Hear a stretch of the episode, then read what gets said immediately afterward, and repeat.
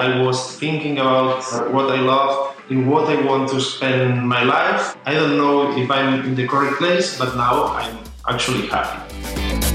Welcome to Exciting Careers Podcast, where our job is to travel the world finding stories, habits, and tools to inspire you and your career. We don't need to be rich or famous to have an exciting career, but we do need to be making a difference in the world and to feel excited to wake up in the morning to go do whatever it is we're working on. This podcast is brought to you by MaxiCareerCoaching.com. And now your host, Mari Pimenta.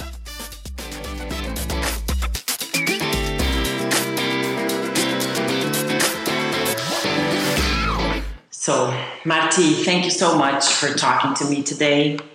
I'm happy that we're in Barcelona and in cloud co-working. It's been great working here for almost 2 months.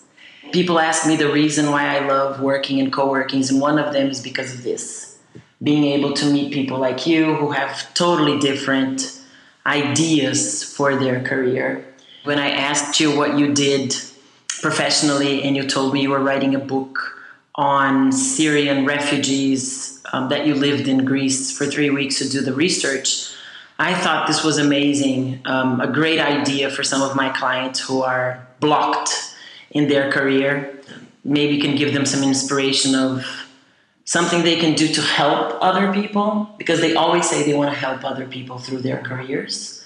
Get some creativity and energy for the new career ahead of them, right? So I want you to tell us a little bit about your story, like who are you to start? So first, hello, and thank you for inviting me. My name is Martí Rubió. I'm 26 years old, and I'm a journalist, or at least I have the career as a journalist.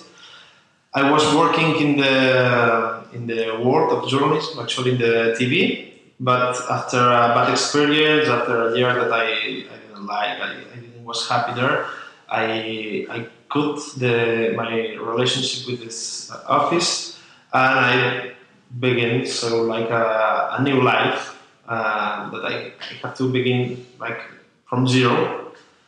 And now I'm here. So after more than a year, I was thinking about what I wanted to do or what I loved,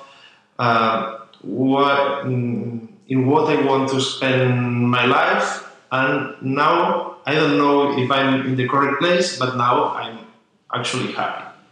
That's great. That's great. So you were working in this place and you said you weren't very happy, right? Yeah. And you also told me that you took a master's. Yeah. So in this place I was not happy because I didn't feel useful, so my job was not the job of my life. I know that it's impossible to get it, but now I'm young. I want to dream a little bit, so I felt that it was not the best place for me.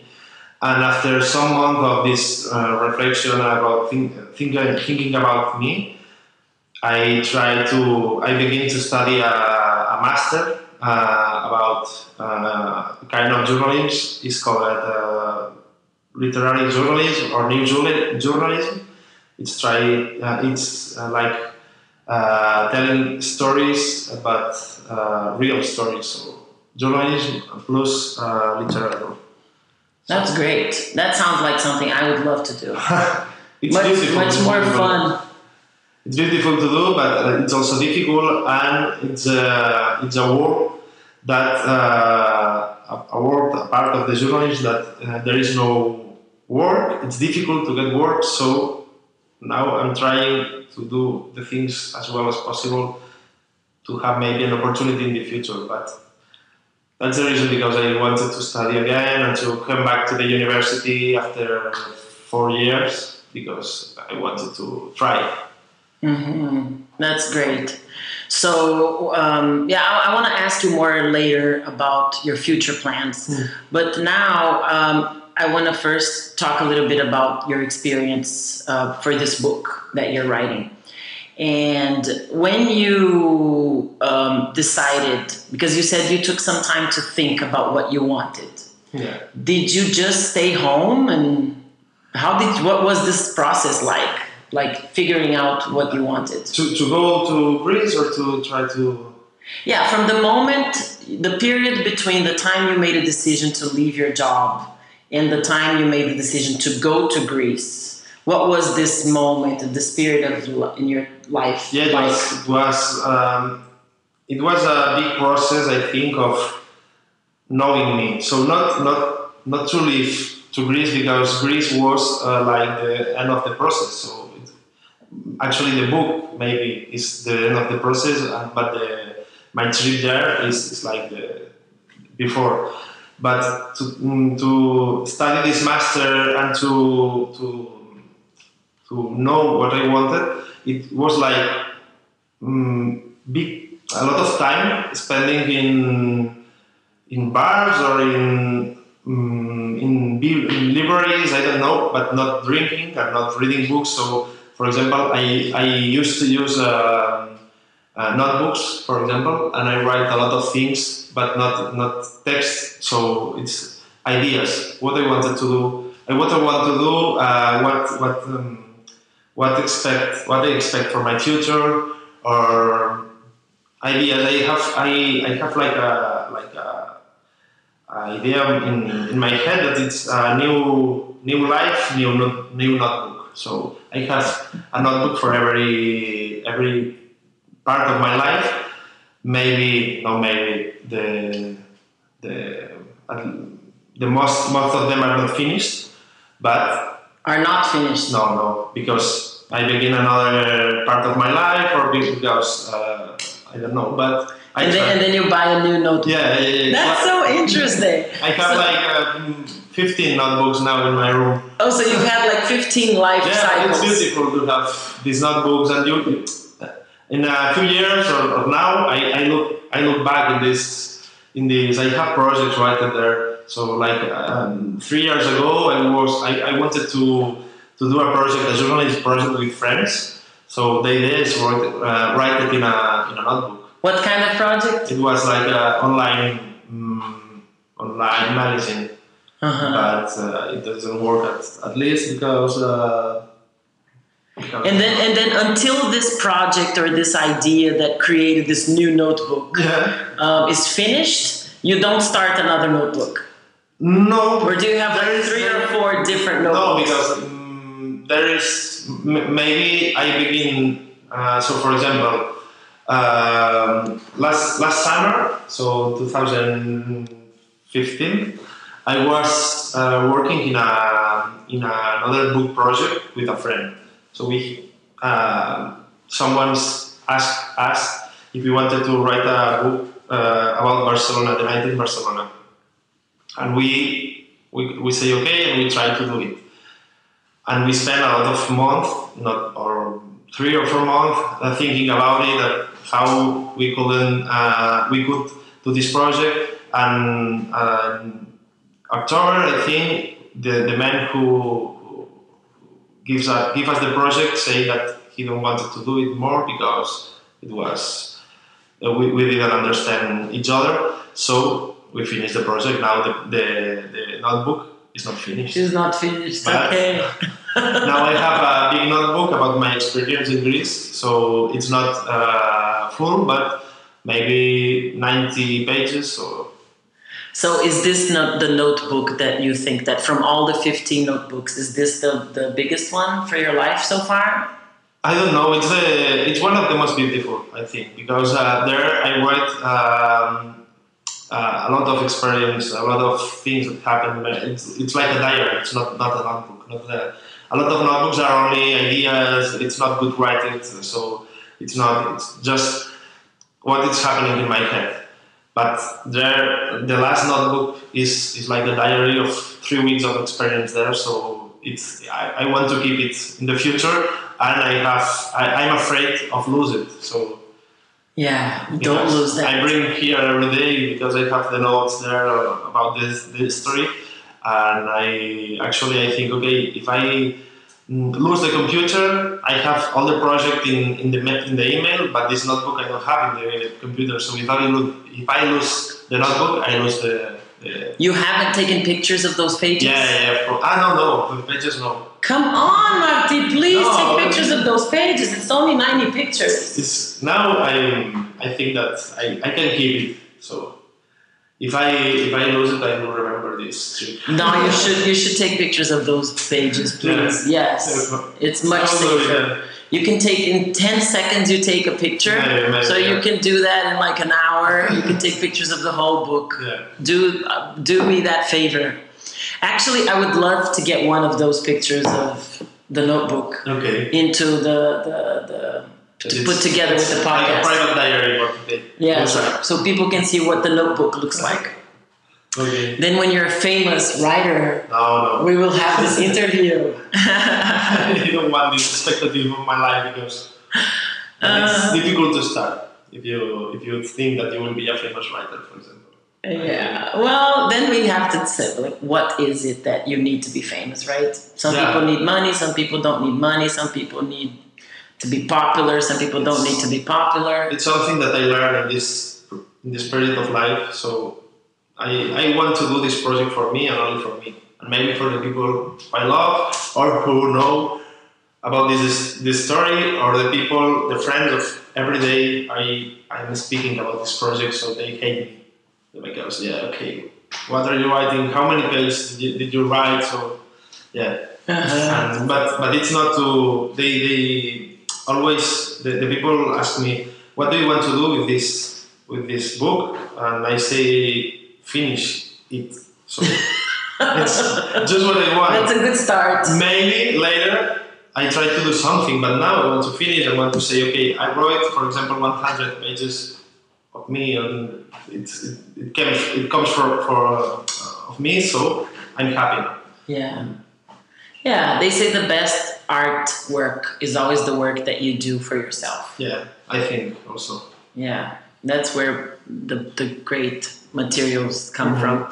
So going back to that question where I asked you what the process was like between the moment where you resigned and then you talked about you made the decision to do the master's. And this book came as the thesis. Actually, this book was the final project of the master, but I decided to do it like more than only a project. So it's like now my life is short, but now it's like the project of my life. So maybe next year I will have another project of my life. But now I say, it's a beautiful project. I have two teachers that will correct it and will read it like for help, and I say I want to do it like an adventure. So to write, not stay here in Barcelona. Actually, I had the first project was here in Barcelona, and it didn't motivate me. But after a few days or a month of thinking about it, I decided to go to Greece because I thought that it was like the best way to have a good work. It was a difficult decision not to go there, so to say, why I'm afraid to do it, because I was like afraid. I spoke with friends or with my parents and I said them, it would be perfect if I go there to Greece because the refugees, theme of refugees interests me, and they say to me, but it's also difficult, so now I can go. And one day I say, no, it's not so difficult. I just have to send 3 mails to go there. Three emails, yeah. So I tried, and it was like very fast. And 1 week I was there. Really? Who did you send the emails to? To an NGO, firefighters. I've heard in the TV, I watched them in the TV. It was a little association, because I wanted to speak with them and not with a big organization. And I wrote an email Thursday, and on Friday I had an answer. They said, it's interesting what you asking us. Come on Sunday, and we speak each other. And this was the group of firefighters of Spain that was helping. They are firefighters of Barcelona, of Catalonia, and they were a rescue team organization. That's the reason because they were firefighters, and they were in Lesbos, this an island in the sea, and they were in the camps in the north of Greece. So I watched them in the TV and I say, okay, the project is interesting, they are little. I contacted them and it was like easy, and they said me, okay, come here, we speak, I explain another time the project, okay, I want to explain the situation of Idomeni and the Greek people and the refugees. Idomeni, explain what Idomeni is. Idomeni was one of the biggest refugees camp in the north of Greece. So the refugees, when it begins the refugees crisis, I think in 2013 or 14, and a lot of people from Syria, from Afghanistan, from Iraq, came from there to Europe to have a future and a better life. And suddenly, and the first place that they stopped, just for people who don't know, is Turkey, right? Yeah, first Turkey, then they cross the sea with normally with illegally boats, driven by mafia, so they had to pay a lot of money. Can you tell us? Yeah, they had to pay maybe between 800 euros and 1,500 euros per person, so a lot. There are big families there, so maybe I knew a girl that her father has spent like 10,000 euros only to cross, I don't know now the kilometers, but it's very short distance. And 2 years ago, they arrived in Greece and they walk or by taxi or by car, they walk the Balkan route. So they cross Serbia, Hungary, Czechia, to arrive in Germany or in Sweden or in Denmark, but these... They can't just get on an airplane and go? No, because they have not legal passport. They come from a war country, so they can take a plane. Maybe the rich people have some connections, but the normal people have to walk or to buy a car or something. And 2 years ago they arrived to the north of Europe to have, and they could begin a good life. And the thing is that a lot of people say to their families, okay, here is good, come here. And this year what happens is that a lot of refugees people were in Greece, mm-hmm, trying to cross until the north of Europe, and the countries of the north of Europe say, okay, we don't want these people because they are a lot, we close the borders. And suddenly one day, it was the 7th March of 2016, the border in Macedonia is the last country after Greece, close the border, so they 57,000 people stayed in Greece, and 15,000 of these were in the north, waiting to cross the border just in the border, and it was between Greece and Macedonia. Yeah, it was a little village named Idomeni, and that's the reason because after one month. All the journalists and all the media who was speaking about the camp of Idomeni.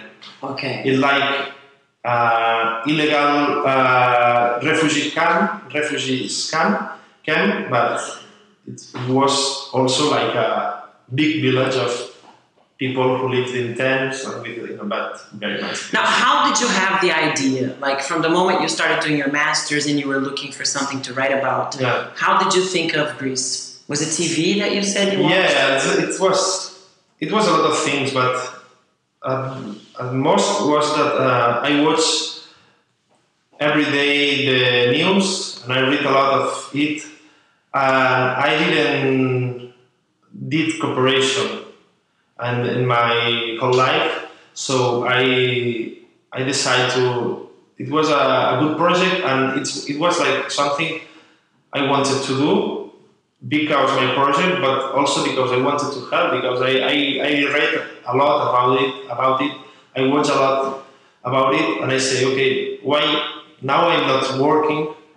Why can't I go there? So I decided to write these emails, but after a lot of time saying to me, okay, now it's difficult, okay, I'm afraid, okay, no, maybe it's bad for me, okay, because you don't know nothing. So you when you are here in Spain or you are in Germany, you read what the people want that you read. So I didn't know a lot. I heard only the bad news up there, not the personal stories. Right. And I know that's how works the media, but first I was like, okay, maybe I cannot go there. And then I say, okay, yeah, of course I can go there. And after you went. Now. Yeah, it was like my father said to me, I think you have to go there one day. And I said, yeah, I think so. And it was a lot. It was very fast because I said, okay, the day I said, okay, I want to go there, the next day I began to do all the things to go there. So and how long did it take? 1 week. 1 week? Yeah, only 1 week. So from the moment you accepted, I want to go there. Yeah, because I say, okay, now that I've accepted that, I want to go there as soon as possible. Everything opens. And I was lucky because all works very well. So the day before I bought the flight tickets, I say, okay, it's not possible. 1 week ago, I was writing this mail asking to go there, and 1 week later, I'm going there. So because I bought the tickets, it's amazing. Three days after I go there, so I bought the tickets on Friday, and on Monday, next Monday, I fly to Greece.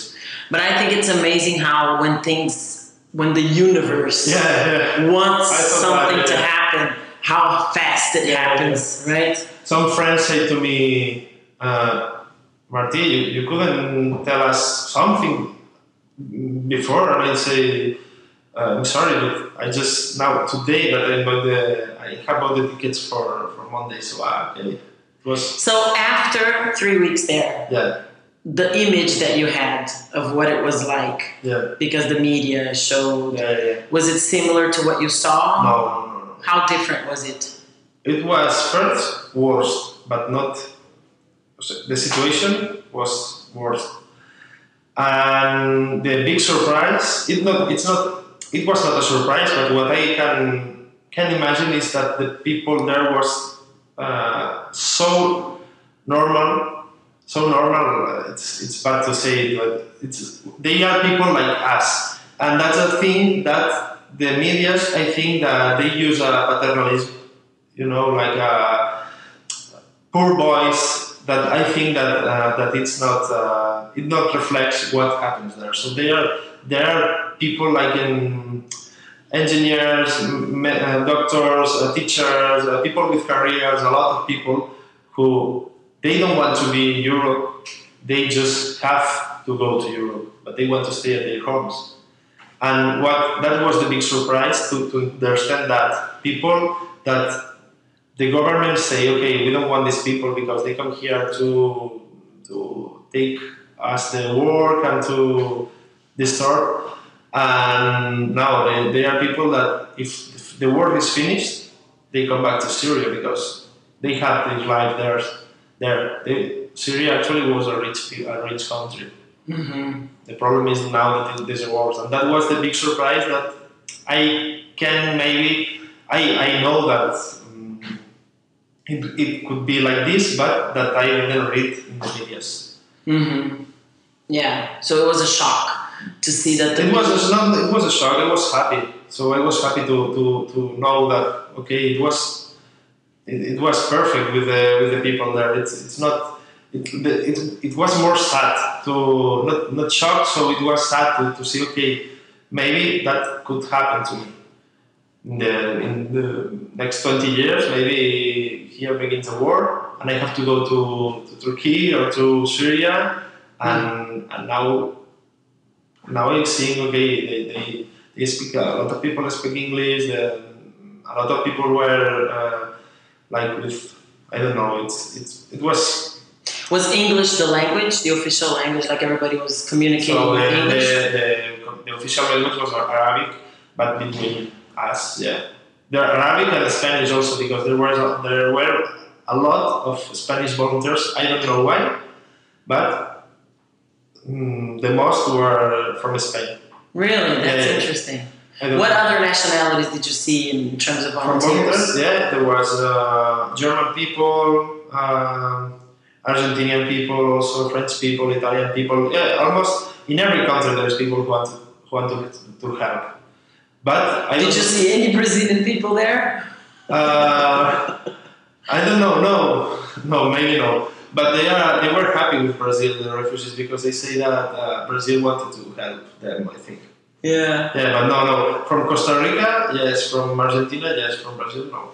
I know Brazil received some of them, but yeah. I think it's a very small number. Yeah, the problem is that it's too far, I think. So that's the reason also because they go to Europe and not to Brazil or to South America. Yeah, well, yeah. I've been trying to control myself not to say negative things about Brazil because I love my country. But if they got just maybe 1% of all the money they put in their pockets to buy tickets for these people, maybe they could buy a million tickets. That's what I'm thinking about my country also. So Spain is speaking about, I think, 3,000 people in 2 months, and they just bring 100, I think, or something. So it's crazy. It's crazy. Yeah, I know it's probably very bureaucratic to give visas to these people and everything, but... I think that it's easier that they try to show us. They say, okay, no, we can do it. We have to do it slowly, but I think it's easy. Mm-hmm. But they don't want to do fast. Yeah. So because I know that if I start asking you questions about the 3 weeks that you spent there, we could talk for 5 hours. So I'm going to ask you, like, what is it that you saw there that made you happiest? And what is it that you saw there that made you saddest? Happiest, I think, the people I know there. So now I can say that I have some friends, which I'm speaking a lot. So, for example, today I was saying happy birthday to a girl from Syria who was her birthday today, and. Yeah, I had I knew a lot of people, but I have particularly 5 or 6 people who now I'm saying that they are friends. So maybe are they your Facebook friends? Yeah, also. Yeah. That's how you communicate mostly. Yeah, or WhatsApp. Yeah. WhatsApp and Facebook. Yeah, but I have this girl tried to go to Germany, and I say that if she goes to Germany, I go there to visit her, but. Now she's trying to live. And the saddest thing I saw there is the situation in general. So how they are living in Europe, because Greece is Europe, how they are living in this situation without food, without water, and only with the aid of the NGOs and the volunteers. And it was really sad, seeing the desperation of these people, and how all was slow. The feel was that okay, we don't have future, and they know it, and that's very sad when you know that you don't have future or that it's difficult to have a future because you lost everything in the back and you don't see what comes next. It's difficult. Yeah. So, and I think that was the saddest thing, and that was what all the people say to me. It's not look where I'm living. Also, was that it was what can happen with my life now? Mm-hmm. We don't know. Yeah, and we were talking before we started recording, and you said something that I think is important to repeat. I asked you, why don't they go back to Syria? They think about going back to Syria now that they're stuck there, right? Yeah. So, and you said, what did you say? Yeah, I said that it's difficult to go back because first they don't have money now, or most of them don't have money, also they need money to go there because they have to go back with the mafia way also, because they can go to the country and say, okay, I'm back now because there is a war there, and also because so they are closer now in a country. But a lot of them say to me that they prefer go back to Syria than stay in Greece, because in Syria you die in 1 second and in Greece you die slowly, so they prefer to die fast. My God, that's so sad. And that's the desperation of a lot of months working and staying with this in this situation. It's not like, okay, I want that you hear me because I want to make you cry. No. It was like, okay, now I can resist being here. So. Mm-hmm. And you stayed 3 weeks. Yeah. Was that enough time for you? Why did you choose 3 weeks? I chose 3 weeks. One, because I wanted to begin this project, to write this project, and also because I went with two guys of this NGO, so I complete the 3 weeks of these two guys. So I came with them and I came back with them, mm-hmm. and it was okay. I had to think about it a lot also because I didn't want to go. So the next days after the 2nd of May I came back, I missed a lot. So I was like really, really sad. And I heard news and I speak with people and I was okay, in 1 week I want to come back. But also I have learned in these situations that nobody is... I don't know the word, imprescindible? Everybody, you mean that other people can do what you do, right? So I can't think of I trust in the people I met there. I had to come back. But Irreplaceable. Yeah. No one is irreplaceable. Yeah, that was what I learned, because there was a lot of people who said, no, I want to stay here because they need me. No. They don't need you. They need the project, or they need the people, but they don't need you, only you. Maybe in the future they will need you another time and you can come back, but now, don't worry. And when what you're doing here for them is maybe better than what you could be doing there. But that was also what I've been saying to me. They say, okay, in Greece, you can promise anything. So you can say, okay, I promise I will bring you a tent, or because maybe you can. Or I promise you can go, in the future you will go to Europe, because you know. The only thing I promised was that in Spain I would explain the people the situation I saw. And it's what I'm doing now. So, and a lot of people, it's what they say, because they say, okay, I was there, I want to explain that to the people of Spain, and to do demonstrations, and to write news, and it's my job now is like another way to explain what was happening there, but actually it's what's happening in a lot of places in the world, not only in Greece. So refugees camp there is a lot, and the situation is not bad, and normally it's government's problem, so it's not the population. It's so do they still need volunteers? Yeah. But the situation has changed because the 24th May, Idomeni was closed, so the police go to the camp and took the refugees and bring them to another camps, and these camps are military camps, so they are controlled for the government and for the military, for the soldiers.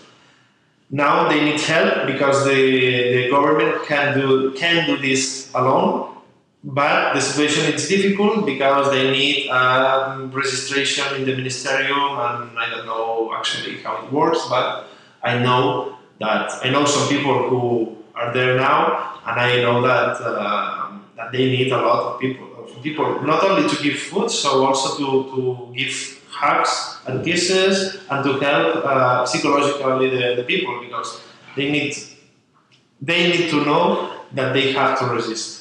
And they're still in the same area between Greece and Macedonia? In Greece, in the whole Greece. I think that there is like 30 camps in Greece. 30 camps? I don't know the number now, but I think that more or less are maybe much. I don't know. Do you from the experience that you had there, do you know any organization that would be like the best one for people to contact? The only thing that I can say is that there is a big difference between the big organization and the little organization. The big organizations are more structured, so because they are like a presa, like a company, like a business, like a corporation, and the little one are more like in a little project. So that may be easy to go to a little one. So not to medical sans fronteras, so the Doctors Without Borders would be one of the big ones. Yeah, they do a good job, but it's difficult to get it if you are a volunteer. So they have personal, they have they pay. Yeah. So it's interesting your example, because you went through the firefighters of Catalonia, and they had this. Yeah, so a lot of little organization has a project. So, for example, I was helping another organization of firefighters of a lot of cities in Spain, and they had a medical center, just a medical center, and we tried. They had doctors volunteers, and we helped with. Giving tents or building shallows, for example, because it was warm a lot, so the sun was always super hot. Yeah. Interesting. So this, you said, was one of the most important periods of your life, right? And it gave you all this energy and creativity to start writing this book. Do you think people who are blocked with their career and they don't know what to do, they know they're not happy doing what they're doing, but they don't know how to change? Do you think that traveling like you did and doing something totally different, a totally different part of the planet, do you think that could be a solution for other people? I think that traveling is the solution of a lot of problems. Yeah, I think also that. That people don't have to be afraid of do something, so of change, because we are educated like, okay, you have to study, then you have to work, then you have to marry, then you have to blah blah blah blah blah. And I think that we can change it if we want. So we don't need to be like our parents were. So we can.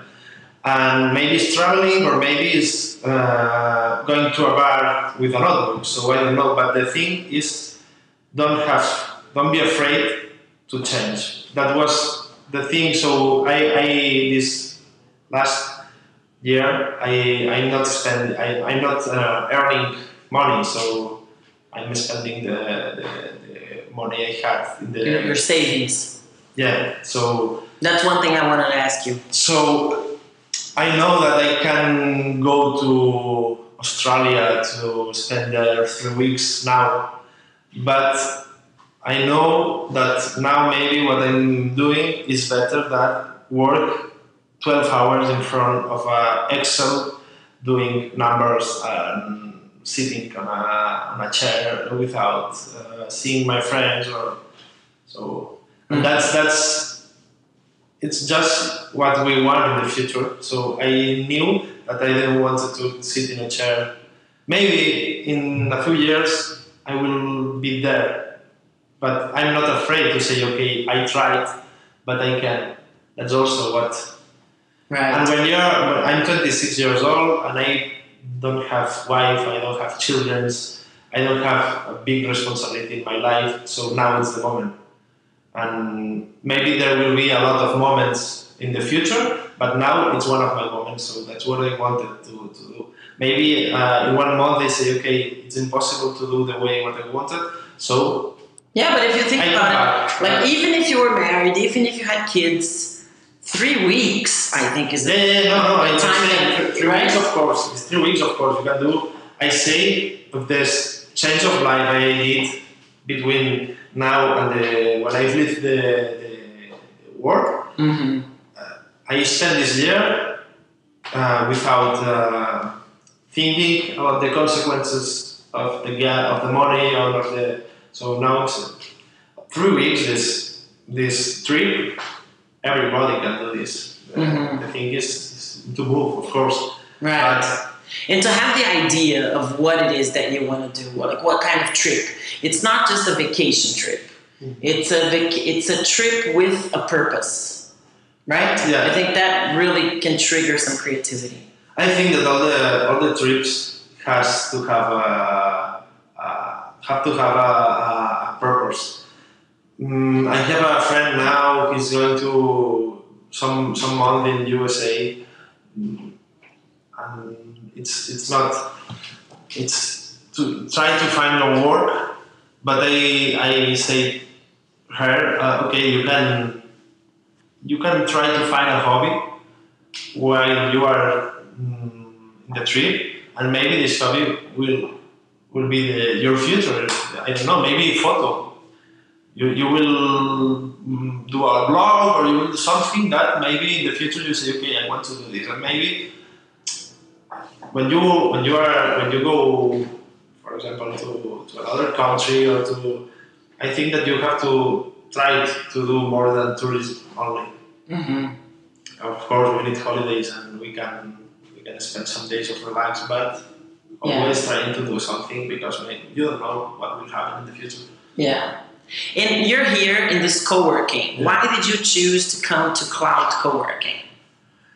I came here because, first, because I need a place to write. So it happens to me, and it happens to a lot of people, that it's impossible or fast, maybe almost impossible working at home. Because I feel, so I sleep there, I eat there.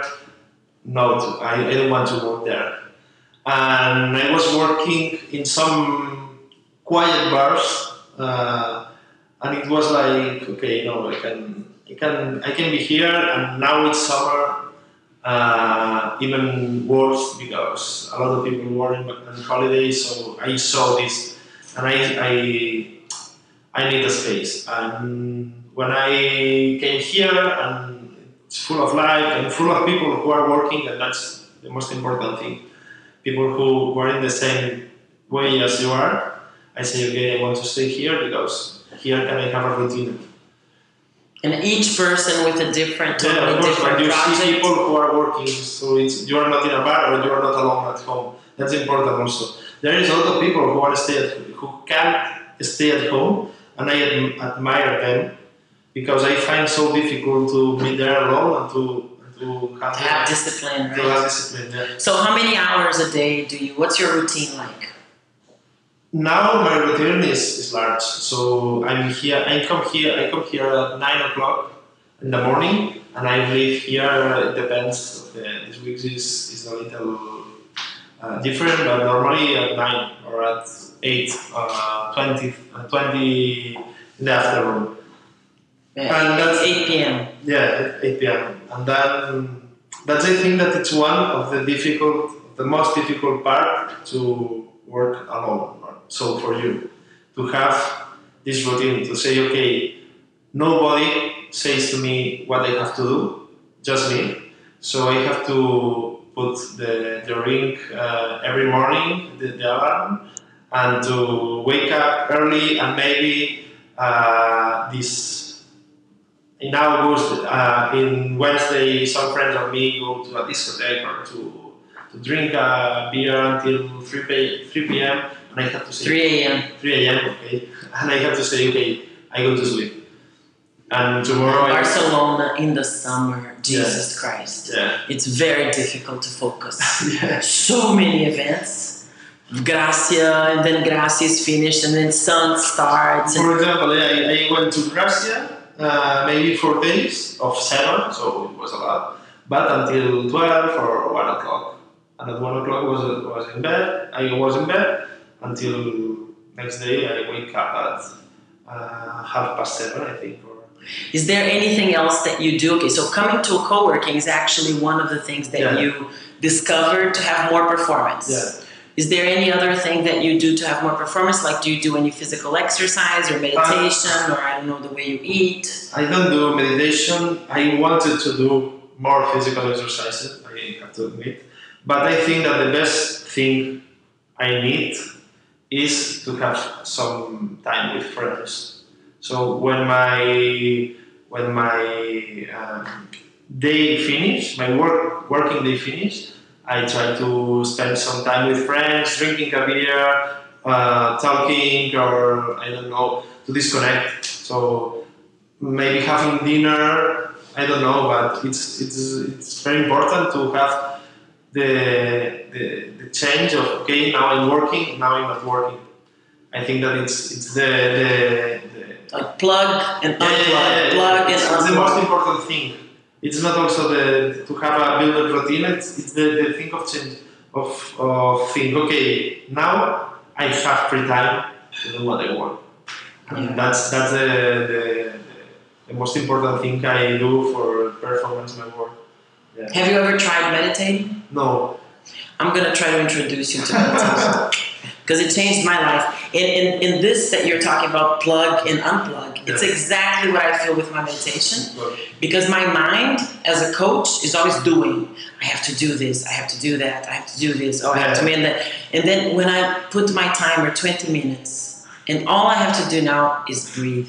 I can't do it. Now I'm thinking all the time, so these last 3 months, every day, every moment, I'm thinking about how to write something or how to, and it's, so I am, for example, on Saturday doing a party in the house of a friend, for example, and I'm thinking about what time I will wake up next day to write. So I need to disconnect, and I do, hey, please stop, and I try to have fun.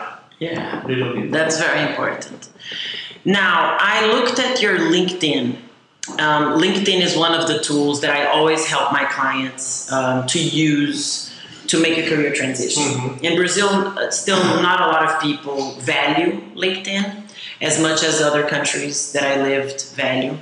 And I saw in your LinkedIn that you had totally different professional experiences, right? Yeah. So when you say encarregat del departamento de comunicación, that's like you were in charge of the communication department. Yeah, like the communication boss, but without earning money. So it's like volunteer also.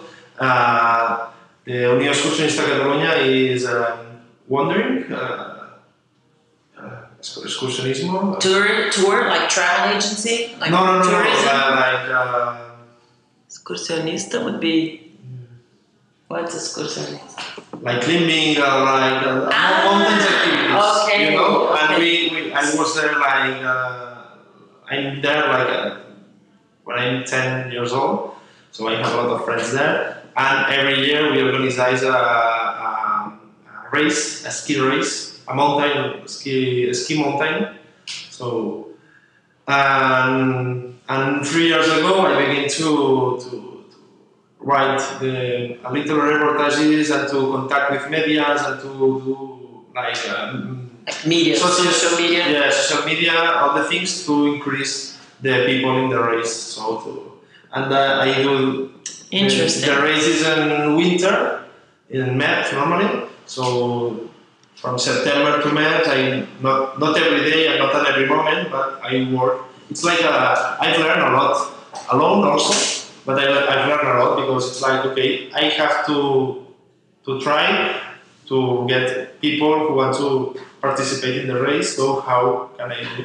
And we are a big group. So you had to develop your commercial skills. Yeah. We are a big group and we speak about strategies. How old were you there? How old were you when you did that? So this race, is very old. But I began to do this with 23 years old, I think. 23, and you were a volunteer?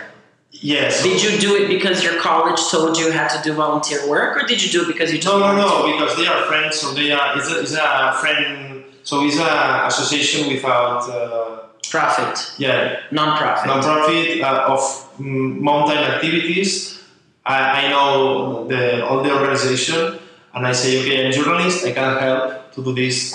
Maybe, okay, we try. And the first year we tried to do this, it was a success. So every year we try. It's difficult because ski mountain is not football, you know. But every year we increase a little bit, so that's great. I'd love to do it. You should connect me with those people. Okay.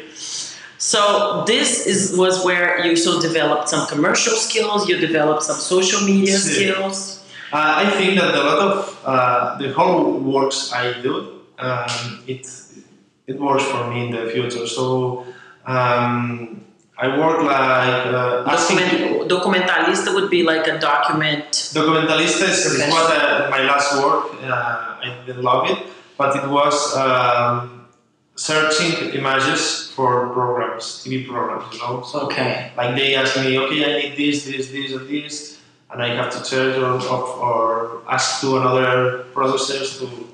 But for example, I work in my first job, I was there only two hours in a day.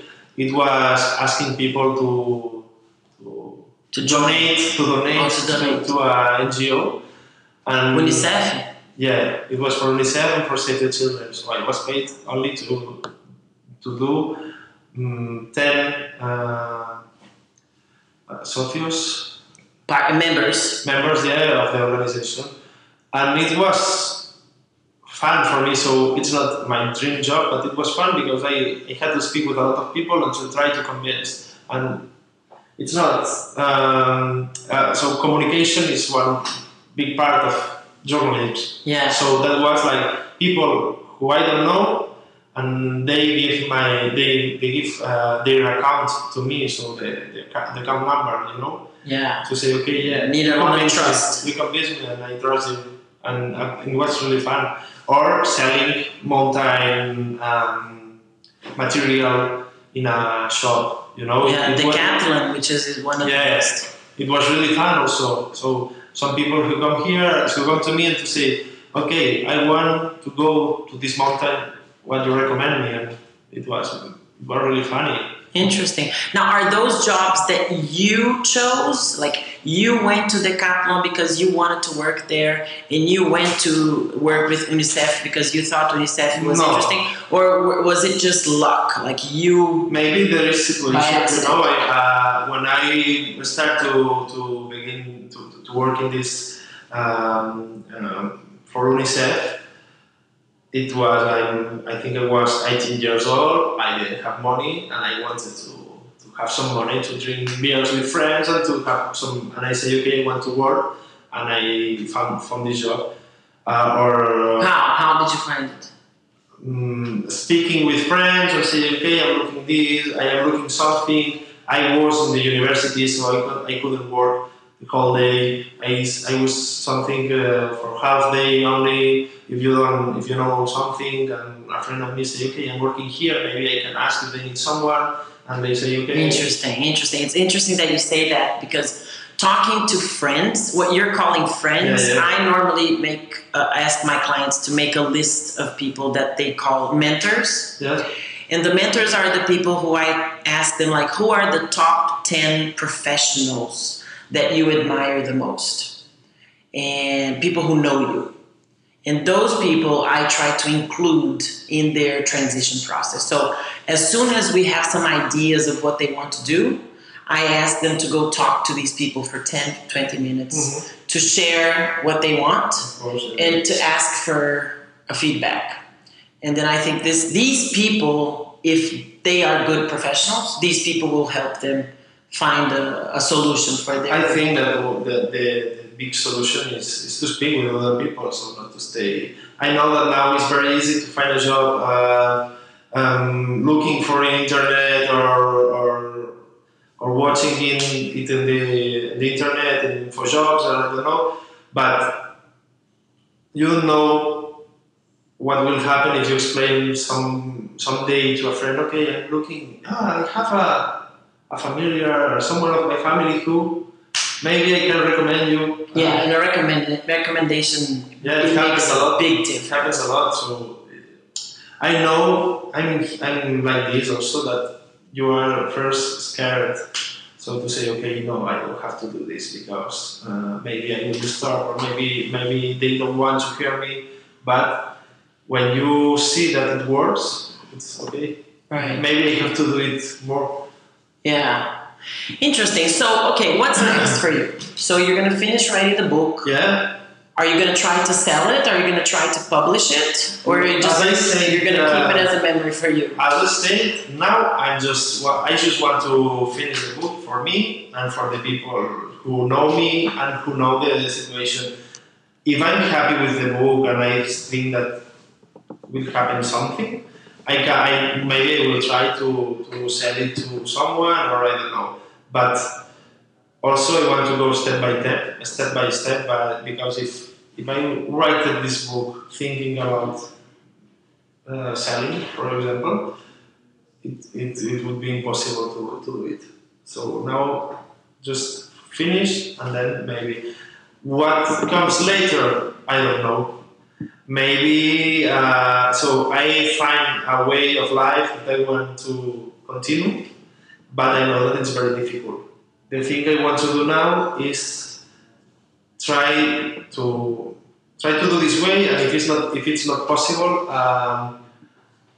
try to work in some other things and to have some free time to do this, maybe like a hobby, but knowing that is what I really want to do. So it's difficult. Now it becomes a difficult part of my life, but maybe it's also good. Mm-hmm. Do you think you're going to travel again after you finish the book and look for more things to write about? Sure, I want to travel. Yeah. Because I don't have holidays since 4 years ago. Not holidays. Yeah, I spend some days in the mountains, or this June I was 3 days in Budapest, but I didn't have time. You haven't had time. Yeah. To travel, to do a big travel, or I don't know if I will cross the ocean, but maybe I will go to do a route in England, I don't know, but I need also some days to disconnect. So you don't have any ideas? No, and maybe it will be on February, I don't know. But now I know that when I finish, I want to disconnect and to come with the batteries, batteries charged. Right. We're almost finishing here, I promise, just 2 more minutes. But if the person didn't have the savings, because you have savings, if the person doesn't have savings, do you think it's possible for the person to try to find a sponsor, like to go to some public organization and say, look, I need 10,000 euros to spend a year writing this book? Like, do you have any ideas that come to mind how people can solve the problem of not having money if they want to do something like you did? Yeah, I think that here in Spain is difficult. I don't know in other countries. But I think that if you don't have the money to do a project and you want to do this project, the motivation, I think, is beautiful, but is also a reality. So if you really want to do this project and you decide to do this project, you can speak with a lot of people, and maybe. So I heard the story, for example, when I was 18, of a man who was a biker. And he was a journalist also. And he decided to cross one desert first with the bicycle. And he recorded him, so he put the GoPro and he crossed with the bicycle, he stopped, he took the GoPro, he worked out. So he crossed all the desert. And he came here about the time to Barcelona, and he sold his project to a newspaper, to a TV, I don't know, or to a producer, I don't know. And after that, all his trips were paid for by a sponsor. So maybe it's possible. It's difficult, I know. It's crazy sometimes, but sometimes it makes it more fun. Yeah. Right. So the thing is not be afraid and try. I know that the situation, it's difficult for a lot of people, and for me maybe it will be difficult in the future, but now I'm in this philosophy of, okay, I just found a beautiful part of my life and I want to keep it safe. Maybe in the future I will have opportunities. Is there any writer that you admire the most? Yeah, there's a lot, but I don't know, one of the most I love it is Truman Capote, you know, the writer of one of the most selling novels in United States is In Cold Blood. Okay. And actually, it's a non-fiction novel, so it's not actually what I'm doing, but it's something that I read and I said, okay, I want to do this. Interesting. I know it inspired. I know I will not do this because he was a star. But one specific book or all the books? I love his literature, but especially this book. I read In Cold Blood. Yeah, In Cold Blood. It was like my father came to me and I said, okay. It's really good because it's this mix between reality and fiction and novel. It's interesting you mentioned your father. The notebook practice that you have, is that something you learned from your parents? No. It's actually something that I say, okay, as I said, I don't like to work at home. And when I was out of my home, I said, where can I write it? So in a notebook. So I began to, when I was maybe 17 or 18, I started to buy notebooks, and then I saw that I had a lot of notebooks for each part of my life, and I said, okay, that's what I'm doing, and now I give like advice. Advice. Yeah. To friends. But how did you start writing? Like, what's the first memory you have of yourself writing? I don't know. I just spoke with an actress this year, with a Catalan actress. He's also a singer, and she said to me, when I have something to explain, I write a song and I don't do a text. You know, I don't write, so I write a song, and maybe it's what happened to me. So there are some people who paint. It's something that you have to explain. Yeah. So, it's not an obsession also. So it's not... Explain to yourself, maybe. Yeah. I don't write a diary every day. So I write some parts of my life, and I have these notebooks with ideas, and I love to write. I don't know why.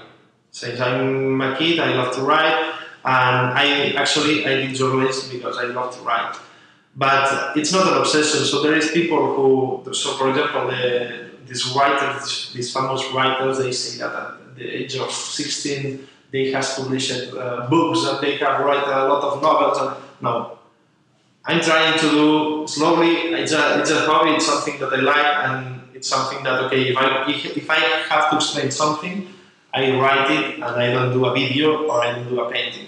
But. Right. Did you ever listen to the podcast of my cousin, Paula Pimenta? No, I didn't. You should listen. She's the most famous author in Brazil now. She sold over a million books. Her books are sold in Spanish. And what's her name? Paula Pimenta. She writes for teenagers. Very good. And so she was the first person I interviewed. It's already on. Okay, I didn't have a lot of time, but because actually one of the things I'm doing now is when I close the computer, I try not to open it until next day, because I spent so much hours here. Yeah, she gives some interesting tips on how she writes, mm-hmm. like to give her more creativity, things that she does, and she's married now, so the relationship that she has and how her husband relates to her books. There's interesting. I'd like to hear your thoughts later. I will hear it. Yeah. So, Martí, I want to thank you so much. I had many more questions for you, but I'm trying to be respectful of your time. And my audio engineer keeps telling me I have to stay within an hour. So I would love to hear more from you. Where can people find you? Where can they find the book? Should we give them LinkedIn, Facebook, Instagram? Maybe LinkedIn. Now the book, these stories, I don't upload in the web for now. Maybe in the future I will do it, because I want to do it as a project of life or as a hobby. But I know that I will write more in the future, so maybe I can promise now. But so LinkedIn would be a good place. Yeah, of course. And so I'll make sure I'll put Martí Rubió. Is that how I pronounce it? Yeah, very good pronunciation. Martí Rubió. I love those Catalan names. They're so strong. It's not G now, it's Renau. Yeah.